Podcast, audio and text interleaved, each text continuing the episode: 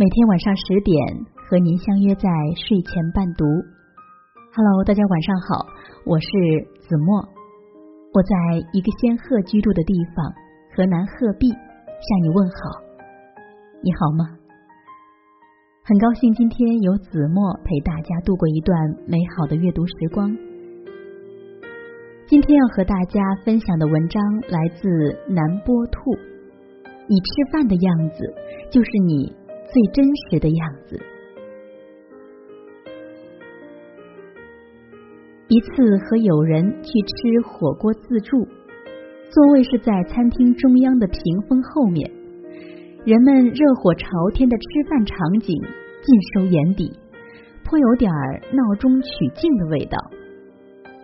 在我不远处的相邻两桌，却是完全不同的画风。这两桌人，两个家庭，父母都领着大概上小学的孩子，一边是小女孩，一边是小男孩，一边吵闹，一边安静。小女孩的那桌呢，堆满了大大小小的盘子，她的父亲满头大汗，大声叫服务员的同时呢，还不忘往嘴里送东西吃。他的母亲呢，则是拿着手机，兴致勃勃的聊天，笑声很大，还时不时的拿起手机拍来拍去。而小女孩呢，也是自顾自的玩着，不停的往面前的小火锅里放着什么，但却一口都不吃。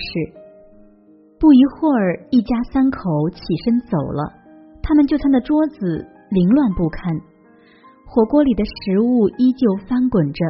桌上的餐具随意摆放，盘里还有许多剩余，汤汁饮料洒得到处都是。而小男孩那桌却出奇的整洁。他们每吃完一部分，小男孩的母亲都会把盘子摞在一起，起身放在身后的回收桶里。一家人很安静的吃饭，偶尔彼此夹菜，说话也很小声。总是把桌上的盘子吃空，再去拿其他的。我们起身离开时，小男孩把碗筷摆放整齐，他的父亲把火熄灭，母亲把盘子归类整理。这种约定俗成的默契，大概他们平时在家也是如此吧。一家三口各有分工，不慌不乱，井然有序。再看他们的餐桌，除了那口冒着热气的火锅。桌上十分干净整洁。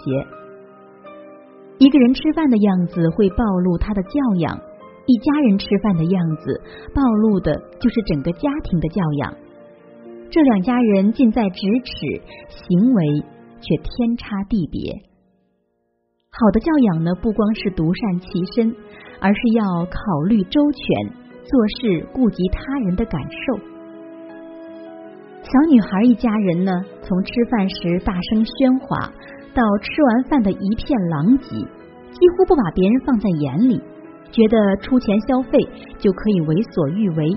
他们放肆大吃，消费食物的背后是以自我为中心，目中无人，贪婪无度，更是没教养的表现。而小男孩一家人呢，安静到让人忽略。吃饭全程没有叫过一次服务员，不贪多不节制，甚至连盘碟碗筷都收拾摆放整齐。他们的背后呢，必然是严于律己、井然有序的家规门风，是教养的最高体现。以前并没有觉得吃相和一个人的品性有多大关系，认为吃一顿饭就能看清一个人了，简直是无稽之谈。可现在看来，一个人吃饭的样子真的很重要。周末约好友二三咖啡厅小聚，期间呢，大家兴致勃勃的玩起三国杀，无奈最早被淘汰出局，只能看着大家玩。这时呢，邻桌来了一对男女，看着不像情侣，但也颇为暧昧。男孩呢，先点了菜，然后把菜单递给女孩。女孩看了看已点的菜，什么也没点，就把菜单递给了服务员。待菜品上齐，只见男孩头也不抬，自顾自的大口吃起来，虽是两人就餐，没有旁人，但满盘乱翻，还挑来挑去。男孩呢，明显的是捡着自己爱吃的吃，全然不顾对面女孩的感受，全程也没见他给女孩夹过一次菜。女孩不自在的看了看四周，略显尴尬。中途，女孩去了趟洗手间，回来之后呢，桌上的菜已经所剩无几。这时，男孩居然还打了一声隔着过道都能听得见的超大声饱嗝。女孩坐了没一会儿，就起身走了。台湾作家林清玄在《从食物看人的性格》一文中写道：“人总是选择自己的喜好，这喜好往往与自己的性格和本质十分接近，所以从一个人的食物可以看出。”他的人格，这个男孩不问女孩喜欢什么，只管自己点菜，还吃个没完。最后呢，还在女孩没有用完餐的时候来了个饭扫光，让人大跌眼镜。如果那天是那个男孩在相亲，那十有八九被拒绝了。吃相太差的人大多比较自私，也不会在生活上有多少担当。因为不懂得考虑别人的感受，更别说照顾人了。吃饭时，我们总会遇到这样的人：低头吃个没完，旁若无人的；在盘中挑来挑去，不管不顾的；吃饭时独自玩手机，拒绝交流的；对服务员呼来唤去的，厉声指责的；吃饭时大声说话，把公共场合当做自己家的。好吃的、爱吃的就加个不停，生怕会被抢走的。看一个人从他吃饭的样子就能大概了解，一个吃相不好的人，他的教养也未必能好到哪里去。你吃饭的样子就是你最真实的样子，不仅会暴露你的教养，还有你的品性、为人、格局。虽说吃饭的样子千人千面。但吃相好的人几乎都是一面，那就是低调、顾及他人、有礼有节、不动声色，却能让人感到被尊重。吃饭的样子是装不出来的，是长期的习惯养成的结果。你吃饭的样子就像你的名片，要想建立名片，那就从细节开始，先改变你吃饭的样子吧。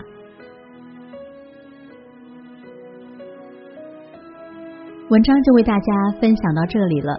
如果你喜欢这篇文章，或者是子墨的播读，不要忘了在文末点个赞哦。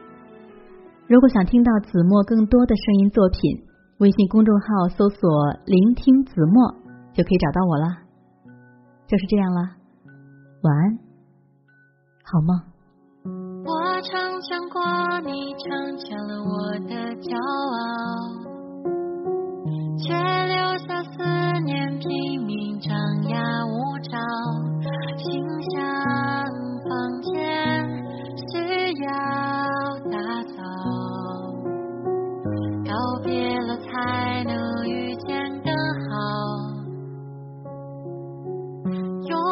用故事建筑一座城堡，